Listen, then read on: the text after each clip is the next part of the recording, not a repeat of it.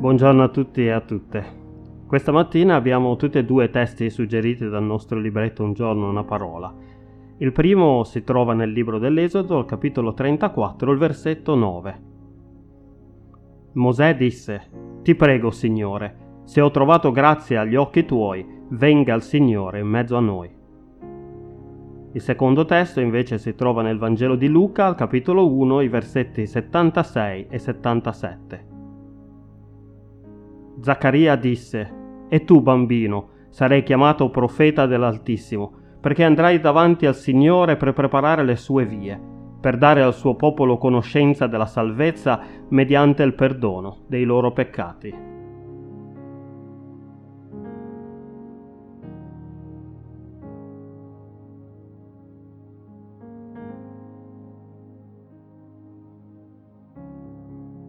A chi potrebbe mai venire in mente che un Dio santo che ha il suo trono nei cieli possa venire ad abitare in mezzo agli esseri umani?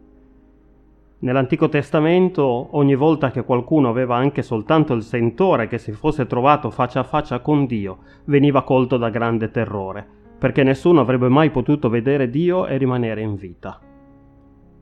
Anche quando questo fu concesso a Mosè durante il lungo cammino che portò il popolo di Israele dall'Egitto dove erano fuggiti alla terra promessa, al termine di ogni suo incontro con Dio il suo volto diventava talmente raggiante che doveva coprirlo con un velo, tanto era la santità di Dio. Eppure Mosè implorò Dio affinché egli venisse in mezzo al popolo, perché altrimenti il viaggio sarebbe diventato impossibile per loro. La costruzione del tabernacolo serviva proprio per consentire al popolo, seguendo regole molto rigorose, di non essere consumati dalla presenza del Signore nel loro accampamento. La gloria di Dio dimorava nel luogo santissimo, luogo nel quale era consentito l'accesso soltanto al sommo sacerdote e soltanto dopo aver eseguito una serie di riti di purificazione molto precisi e soprattutto un sacrificio particolare. Il tabernacolo era diviso in due parti, c'era il luogo santissimo appunto e c'era il luogo santo, dove invece avevano accesso gli altri sacerdoti, ma non il resto del popolo, che invece poteva stare solo nel cortile esterno. Il luogo santo e quello santissimo erano divisi da una sottile cortina nel momento in cui Gesù Cristo, Dio incarnato, spirò sulla croce, quella cortina che ormai si trovava nel Tempio di Gerusalemme si lacerò da cima a fondo e quella separazione cessò di esistere per sempre.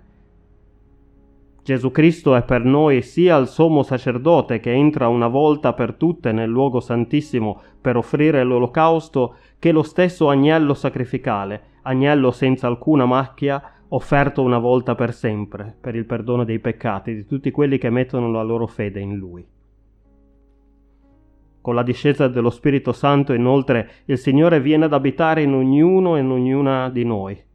Il Tempio quindi non è più fatto di pietre e di mattoni, ma di carne. Noi siamo il Tempio del Signore. Non ci può essere più alcuna paura in noi allora nell'essere in presenza di Dio, perché attraverso il sacrificio perfetto Gesù Cristo, offerto una volta per tutti per il perdono dei nostri peccati, noi siamo resi giusti agli occhi di Dio. Chiedere al Signore, come fece Mosè nel deserto, di venire ad abitare in mezzo a noi, invocare quindi la sua santa presenza, non è più un atto di straordinario coraggio, ma ciò che siamo invitati e invitate a fare nella nostra quotidianità. Amen.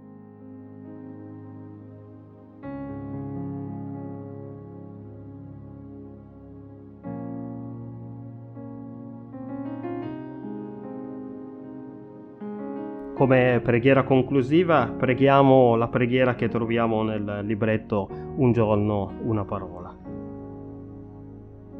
Eterno Dio, come Mosè e Giovanni, così hai mandato in tutti i tempi donne e uomini per dare a noi un orientamento.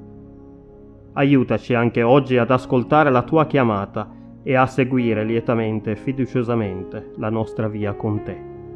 Amen.